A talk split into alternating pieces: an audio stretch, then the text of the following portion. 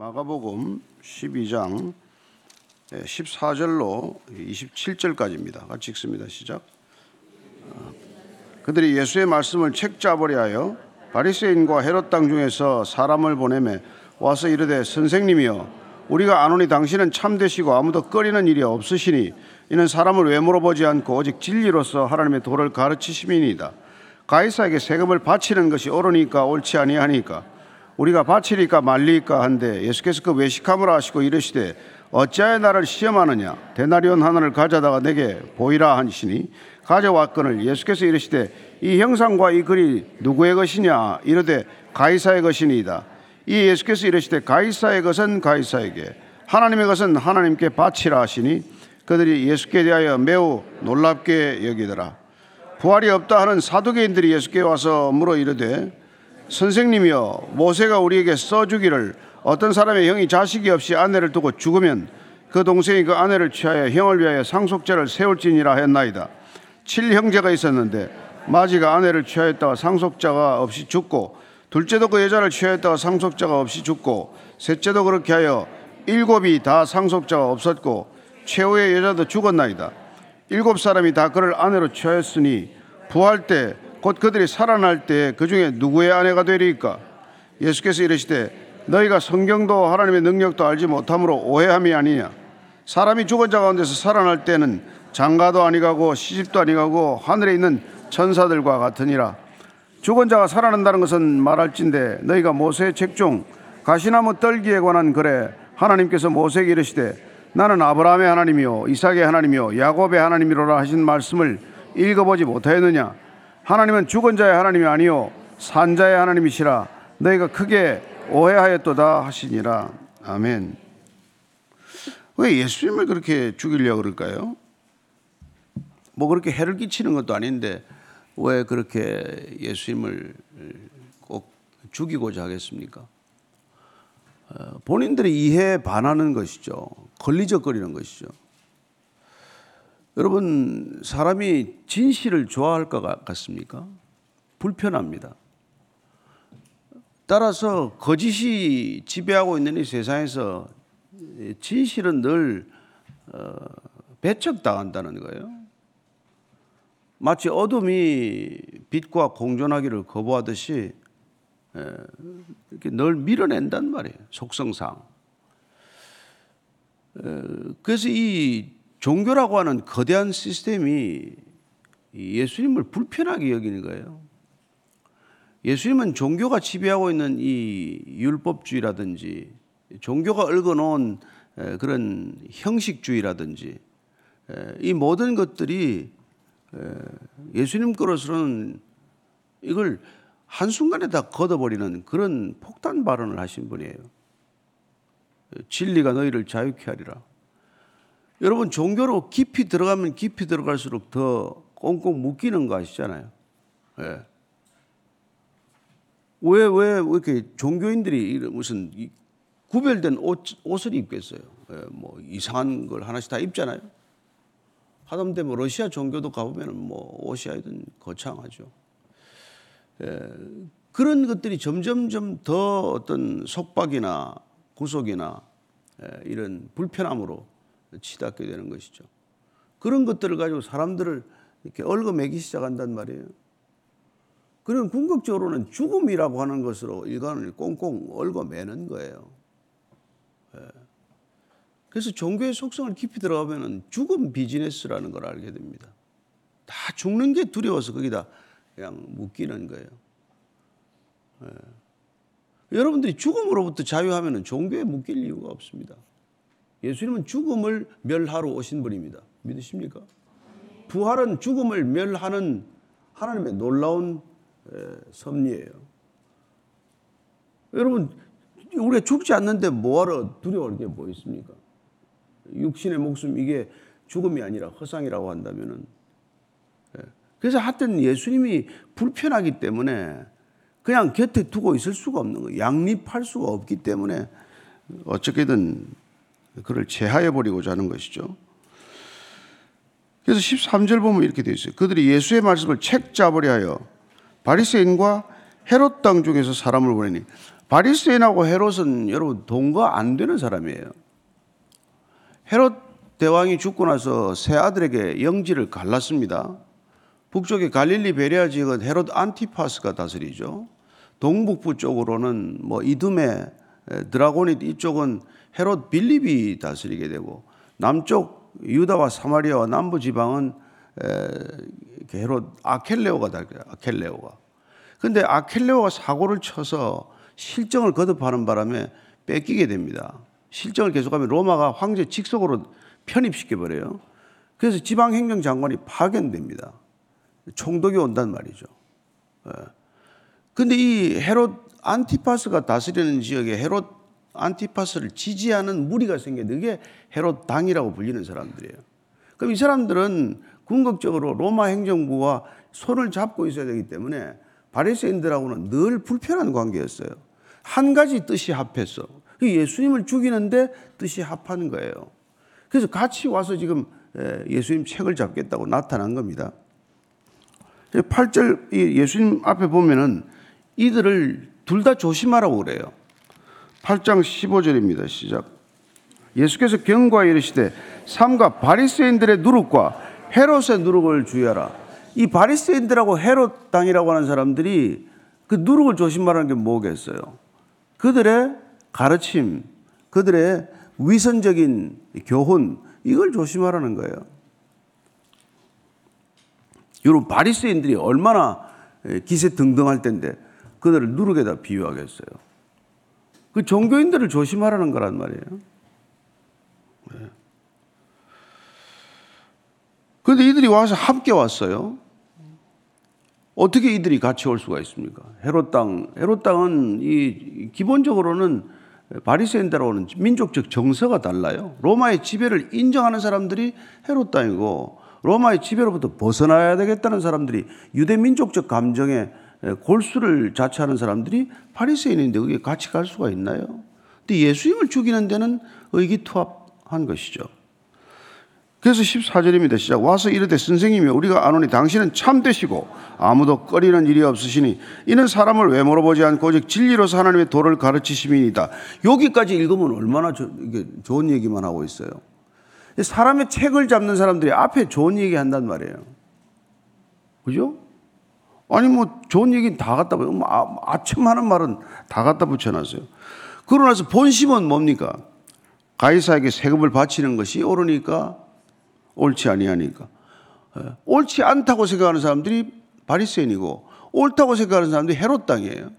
그 둘이 와가지고 지금 어느 쪽으로 대답하더라도 책을 잡을 수 있다고 이제 쾌죄를 부른 거죠. 이제 넌 걸려들었다. 세금 내는 거 이거 하나면 끝이다. 세금 내야지. 하면은 유대 민족들에게 더 이상 민족적 지도자로서는 위상이 하루아침에 그냥 뭐 실추되고 마는 거죠. 세금 내지 말아라. 하면은 조세 저항은 가장 큰 이건 로마 법에 위 저촉되는 거란 말이에요. 그럼 그건 헤롯 땅에 걸려드는 거예요. 그 이렇게 내라고도 할 수 없고 내지 말라고도 할 수 없는 상황에 코다로 몰아넣은 것이죠. 이제는 드디어 잡혔다. 이제는 올가미에 들어왔다. 그랬겠죠. 그러니까 15절 16절입니다. 시작. 우리가 바치리까 말리까 한데 예수께서 그 외식함을 아시고 이르시되 어찌하여 나를 시험하느냐 데나리온 하나를 가져다 내게 보이라 하시니 가져왔거늘 예수께서 이르시되 이 형상과 이 글이 누구의 것이냐 이르되 바이사의 것이니다. 뭐 세금 내는 게 옳습니까 옳지 않습니까 하더니 바칠까요 말까요? 그런데 예수님께서 그들의 외식함을 위선을 아시고 이렇게 대답합니다. 왜 나를 시험하느냐? 이때 시험하는 것은 여러분들 사탄이 예수님을 시험했다는 거하고 같은 뜻이죠. 예. 빠뜨리 유혹에 빠뜨리는 거란 말이에요. 시험에. 그런데 데나리온 하나를 가져와 봐라. 데나리온. 이거는 로마의 은전이에요. 1데나리온이. 로마의 은전에는 이게 뭐죠? 형상과 글이 누구의 것이냐? 형상은 황제의 형상을 얼굴을 새겨 넣었어요. 예. 아우구스투스 때 만들었다가 또 티베리우스 황제 때 만들었는데 예수님 당시에는 티베리우스 황제 때 쓰던 은전이에요. 그러면 그 은전 1데나리온에는 위에 황제의 형상 아이콘이라고 하는 소위 이 얼굴 형상이 들어가 있고 그리고 글자는 신성한 아우구스투스 아들 티베리우스 아우스투스 황제 이렇게 써놨어요. 그러니까 황제의 얼굴과 황제의 글이 써져 있는 이걸 가져오라 그러는 거예요. 그걸 이제 너게 한번 가져와 봐라. 가져오니까 그럼 이 형상과 이 글이 누구의 것이냐? 누구의 것이냐? 가이사의 것입니다. 그때 예수님 뭐라 그러십니까? 17절 시작. 이 예수께서 이르시되 가이사의 것은 가이사에게 하나님의 것은 하나님께 바치라 하시니 그들이 예수께 대하여 매우 놀랍게 여기더라. 그럼 가이사의 것이면 가이사의 소유는 가이사에게 도, 돌려줘라. 예? 이거 그냥 그냥 돌려주라고 돼 있어요. 그냥 주는 게 아니라. 예? 이걸 돌려주고 하나님의 것은 하나님께 바쳐라 드려라. 자, 가이사의 형상이 있는 것은 가이사의 소유라는 뜻이란 말이에요. 그럼 가이사의 것이니까 가이사한테 돌려줘라. 그건 되돌려주는 것이고. 하나님의 것은 하나님께로 되돌려라. 그러면 정교를 분리하라는 겁니까? 아니에요. 하나님이 상위 개념이라는 뜻이에요. 돈은 가이사의 것을 줄 망정. 사람은 누구 겁니까? 사람은. 사람은 하나님의 형상으로 지은 존재란 말이에요. 가이사의 형상을 한 것은 가이사에 주어지만 하나님의 형상으로 지어진 것들은 하나님께 드려야 된다는 거란 말이죠. 그렇지 않습니까? 그러니까 그러면 가이사는 누구 거예요? 가이사도 인간이면 하나님의 형상이란 말이죠. 이 땅의 모든 주권은 절대 주권은 하나님께 속하는 거란 말이죠. 이런 여러분 답이 어디 있습니까? 이게 뭐 책이 잡힐 얘기가 있습니까? 그 로마 황제가 하나님의 것이다라고 말을 직접적인 표현하지 않았지만 하나님의 것은 하나님께 드리는 것이다. 그건 돌, 그건 진짜 돌려드리는 것도 아니에요. 그래서 여러분들이 이걸 가지고 뭐 세금 잘 내라 뭐 이렇게 해석하기도 하고 뭐 어? 국가의 주권을 인정하되 예, 정교는 분리되어야 된다. 이걸 가지고 그 Lord Acton이라는 사람 여러분 들어보실 거예요. 뭐 권력은 부패한다. 절대 권력은 절대적으로 부패한다. 그 사람은 또 이걸 이렇게 해석을 해요. 이건 어, 절대주의에 대한 반란이다. 자유주의의 시초다. 이렇게 해석을 해요. 절대 왕정에 대한 어떤 에, 부정이고 인간의 자유에 대한 서적, 시작이다, 선언이다. 이렇게 보지만 사실은 그게 아니라 하나님의 절대 주권에 관한 얘기예요. 궁극적으로는. 더 깊은 뜻은 세금 문제를 가지고 이 차원으로 들어왔지만 예수님의 대답은 정치 권력이 지배할 수 있는 것과 하나님의 절대 주권이 미치는 것하고 그 영역이 다르다는 것을 얘기하고 계신 것이죠.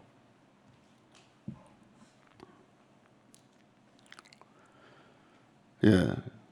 가이사의 것은 가이사에게, 하나님의 것은 하나님의.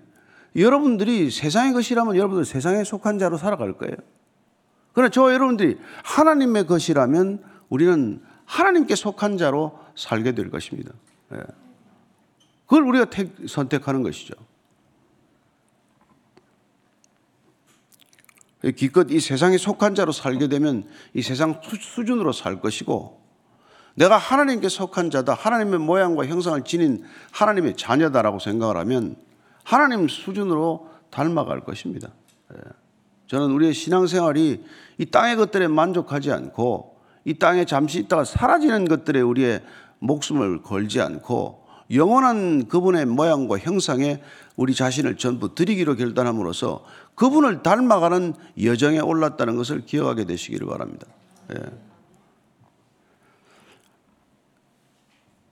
바리새인들이 지나고 나니까 또 사두개인들이 왔어요. 바리새인하고 사두개인들도 이건 뭐 서로 사이가 안 좋은데 예수님 책 잡는 데는 또 뜻이 하나가 된 것이죠. 여러분 지금 뭐 이 교회 잡 교회를 뭐 이렇게 하는 데는 모든 종교가 연합하지 않습니까? 예. 뭐 우리가 저기 저 코로나 때 보지 않았어요? 코로나 균이 교회만 왔습니까? 예. 맨날 교회만 가지고 시비를 걸지 않았어요. 코로나 균이 뭐 저기 백화점은 안 가고 전철은 안 탔습니까? 근데 맨날 교회 모아가지고 교회만 시끄럽게 하지 않았어요. 온 모든 게 다 교회다가 적대적인 날 이빨을 들이대는 것이죠. 요새 영화를 만들어도 기도하러 교회 안 합니다. 성당에 가는 걸로 다 그려요. 예. 모든 여러분들 이 대중문화에 들어가는 아이콘을 한번 그 보십시오. 상징적인 형상들을 보십시오. 목사 좋게 나오는 게 단 하나라도 있습니까?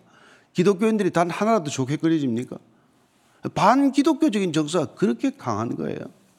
불편하니까. 그 다음에는 부활 논쟁입니다. 부활. 부활이 없다 하는 사두개인들이 예수께 와서 물어 이르되 선생님이여 모세가 우리에게 써주기를 어떤 사람이 형이 자식이 없이 아내를 두고 죽으면 그 동생이 그 아내를 취하여 형을 위하여 상속죄를 세울지니라 했나이다. 칠 형제가 있었는데 마지가 아내를 취하였다가 상속자가 없이 죽고 둘째도 그 여자를 취하였다가 상속자가 없이 죽고 셋째도 그렇게 하여 일곱이 다 상속자가 없었고 최후의 여자도 죽었나이다. 일곱 사람이 다 그를 아내로 취하였으니 부활 때곧 그들이 살아날 때 그 중에 누구의 아내가 되리까? 말도 안 되는 질문을 가지고 와서 어, 어느 집구석에 그렇게 아들이 줄줄이 죽는데 그- 그렇게 하냐. 씨, 이것도, 이것도 질문이라고 가지고 와서 하는 거예요, 이거. 우리 같으면 그냥 코나 한번 풀고 말겠어요. 코나 한번 풀고 말겠 근데 이게 이제 소위 말하는 계대 결혼에 관한 얘기가 있으니까 이제 이걸 들고 온 거예요. 계대 결혼을. 계대 결혼은 어, 우리가 보면은 신명기 25장 5절 6절 한번 읽어드릴게요. 신명기 25장 5절 6절입니다. 시작. 형제들이 함께 사는데 그중 하나가 죽고 아들이 없거든 그 죽은 자의 아내는 나가서 타인에게 시집가지 말 것이요. 그의 남편의 형제가 그에게로 들어가서 그를 맞이하여 아내로 삼아 그의 남편의 형제된 의무를 그에게 다 행할 것이요. 그 여인이 낳은 첫 아들이 그 죽은 형제의 이름을 잊게 하여 그 이름이 이스라엘 중에서 끊어지지 않게 할 것이니라. 이 계대 결혼이란 건 여자가 아이도 없이 남편을 잃으면은 여러분 그이 중동장에는 과부되면 못 삽니다 혼자서 남편도 없고 아들도 없으면 여자는 생존할 수 있는 방법이 없어요.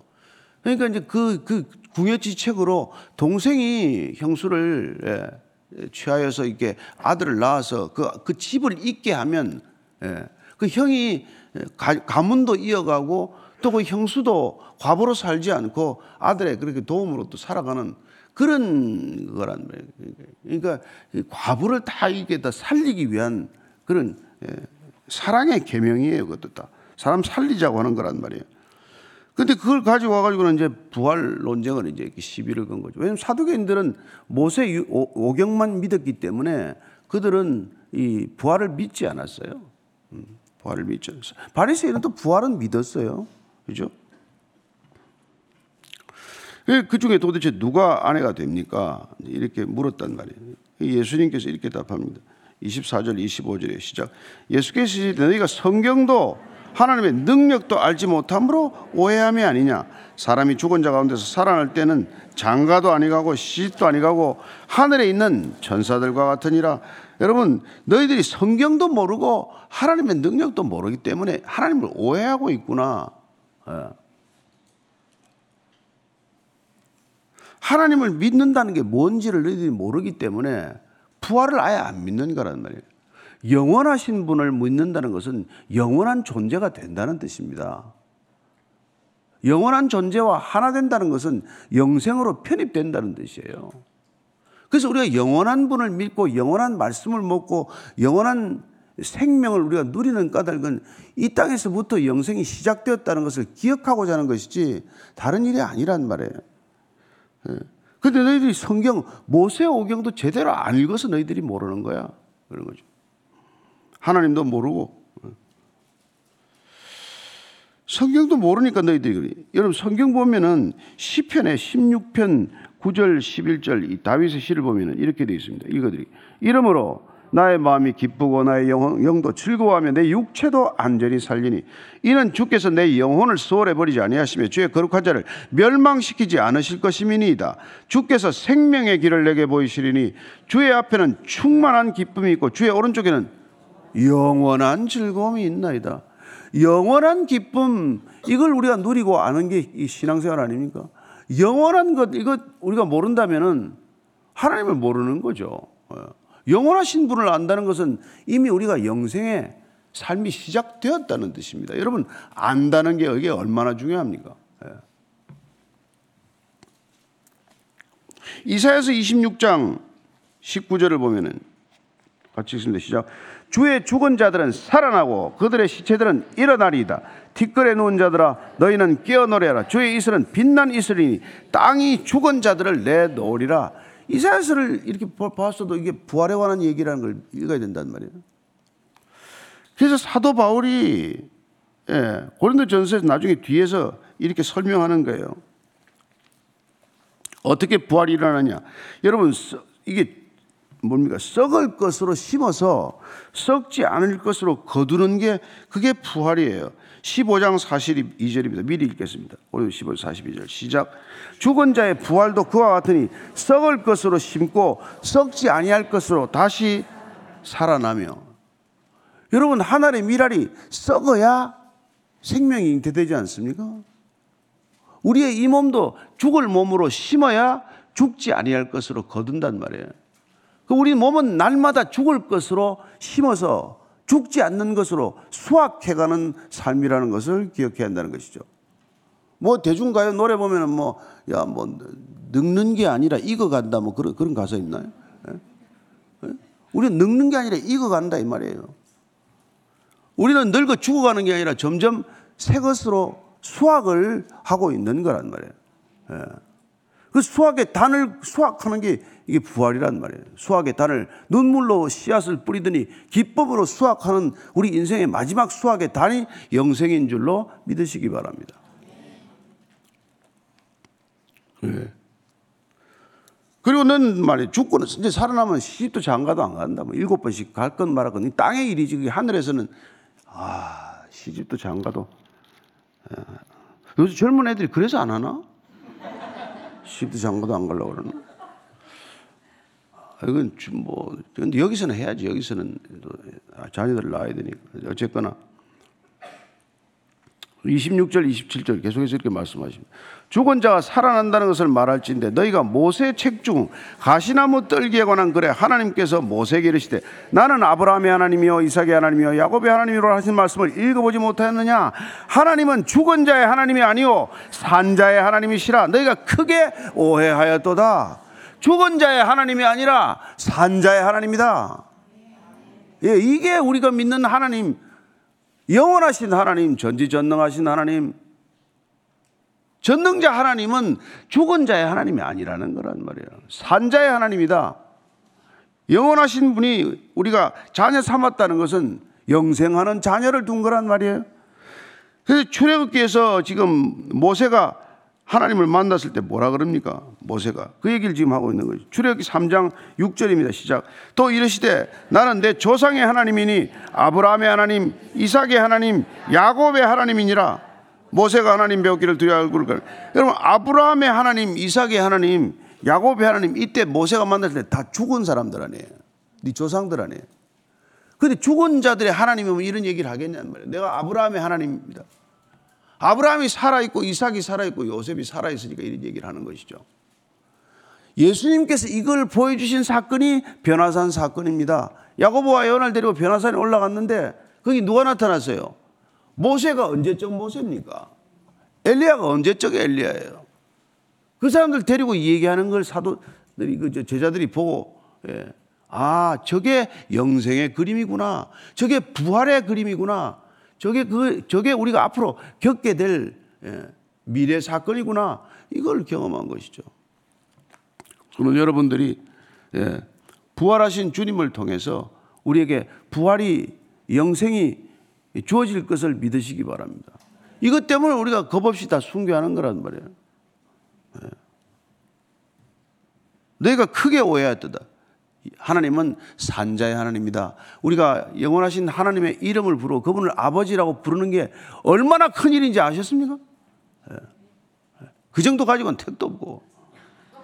정말 하나님을 아버지라고 불렀다면 여러분들은 영원한 생명이 이미 내 안에 있기 때문에 부르는 거란 말이에요. 예. 그분을 주님이라고 부르는 까닭은 부활하신 주님이 우리에게도 부활 생명을 주셨기 때문에 그분을 주님이라고 부르는 거란 말이에요. 그걸 날마다 부르게 하는 분이 성령님이다. 그분과 함께 동행하다가 여러분들 이미 마련된 거처에 아름답게 입성하게 되기를 축복합니다. 우리가 계속해서 기도하는 시간들을 갖지만은 우리가 이 비밀을 전하기 위해서 이 복음의 비밀, 이 영생의 축복, 이 놀라운 거듭남의 예, 복을 알게 하기 위해서 그렇게 우리가 예수 믿으라고 그러는 거란 말이죠. 저와 여러분들이 그걸 누리는 걸 얘기하지 모르는 걸 어떻게 전합니까? 내가 누리지 않는 걸 무슨 수로 그 사람에게 전할 수가 있습니까? 여러분들이 없는 생명을 어- 어떻게 생명을 그렇게 받으라고 하겠어요? 그 여러분들이 먼저 누리고 있어야 되고 제가 먼저 그런 그런 부활 생명의 놀라운 기쁨을 알고 있어야 자연스럽게 그게 예, 전해지는 것이죠. 여러분들이 기도할 때 그 기쁨을 가지고 기도하기를 바라고 그 믿음을 가지고 기도할 때 반드시 이루시고 응답하시는 하나님을 오래 경험하게 되시기를 바랍니다. 우리가 오늘 기도할 때는 통독반을 위해서 기도해야 돼요. 통독반 각 통독반마다 지금 이제 세 가지 영역을 가지고 기도하지 않습니까? 열방의 한 나라를 두고 기도하기 시작을 했고 또 이 나라 이민족의 예, 한 지역 도시 예, 어떻게 보면 성시화를 위해서 기도하기 시작을 했고 또 한 영역을 통해서 저와 여러분들이 예, 정치, 경제, 사회, 문화, 언론, 미디어 모든 영역에 관해서 우리가 나눠서 기도하고 있는데 그 통독반들이 올 한 해 동안 기도하다가 하나님 놀라운 기적을 경험하게 해 주옵소서. 기도 응답의 놀라운 비밀을 보게 해 주옵소서. 한번 같이 기도하겠습니다. 하나님 아버지 우리가 단 두세 삼이라도 주의 이름으로 모여서 기도할 때 주님께서 함께 하시겠다고 약속하셨기에 그 약속 붙들고 저희들이 기도하기 시작했습니다. 하나님 각 통독반마다 주님께서 주신 거룩한 부담으로 저희들이 나라와 민족을 위하여 열방을 위하여 또 사회 각 영역을 위하여 기도하기 시작했습니다. 하나님 귀를 열어 경청해 주시옵소서 들어 응답해 주시옵소서 우리가 기도를 시작하는 순간 이미 주님께서 응답하신 줄로 믿습니다. 하나님 각 통독반마다 놀라운 믿음의 역사가 일어나게 해 주옵소서. 하나님 지치지 않고 기도하게 해 주옵소서. 쉬지 않고 기도하게 해 주시옵소서. 기도가 응답된다는 믿음으로 기도하게 해 주시옵소서. 반드시 상 주시는 분이심을 믿고 기도의 자리 나아가게 해 주시옵소서. 하나님 각 통독반이 하나의 거룩한 교회가 되게 하셨사오니 각 교회마다 일어나는 놀라운 이 기도의 예, 예, 놀라운 비밀이 하나님 주 앞에서 응답되는 것을 날마다 믿음으로 바라보게 하시고 주님 발 앞에 있는 금대접에 향연이 되어 올라가서 담기는 것을 보게 하시고 그리고 그 대접이 쏟아지는 날 믿음으로 기다리며 기도하는 우리의 기도가 되게 하여 주시옵소서. 하나님 아버지 저희들이 믿음으로 기도를 시작했습니다. 하나님 마치 이 세상 온 세상이 우리에게 달린 것처럼 이 땅의 모든 안전과 화평이 믿는 자들에게 달린 것처럼 저희들이 기도하고 있습니다. 하나님 은혜를 베풀어 주시고 긍휼을 베풀어 주시고 주의 자비를 베풀어 주셔서 하나님 각 통독반마다 드리는 이 거룩한 기도 제목이 이미 응답되었다는 믿음으로 기도하게 하여 주옵소서. 기도가 이미 응답되었다는 믿음으로 기도할 때 하나님 기도하는 자들의 마음에 지극한 평강과 기쁨을 허락해 주시고 그 놀라운 기쁨과 평강과 은혜가 이 땅에 흘러가는 거대한 생명의 물줄기가 되게 하여 주옵소서. 광야에 강이 생기고 예, 사막에 길이 나는 놀라운 환상을 보게 하여 주옵소서. 이제는 십자가에서 놀라운 생명의 폭포수를 쏟아부어 주듯 우리에게 은혜로 부어 주신 우리 구주 예수 그리스도의 은혜와 하나님 아버지의 무한하신 사랑과 성령의 기름 부으심이 오늘 하루도 주와 함께 쉬지 않고 기도하기를 원하는 이 자리에 고개 숙인 진정한 기도의 사람들 위해 참된 기도의 백성들 위해 지금부터 영원까지 함께 하시기를 간절히 축원하옵나이다. 아멘.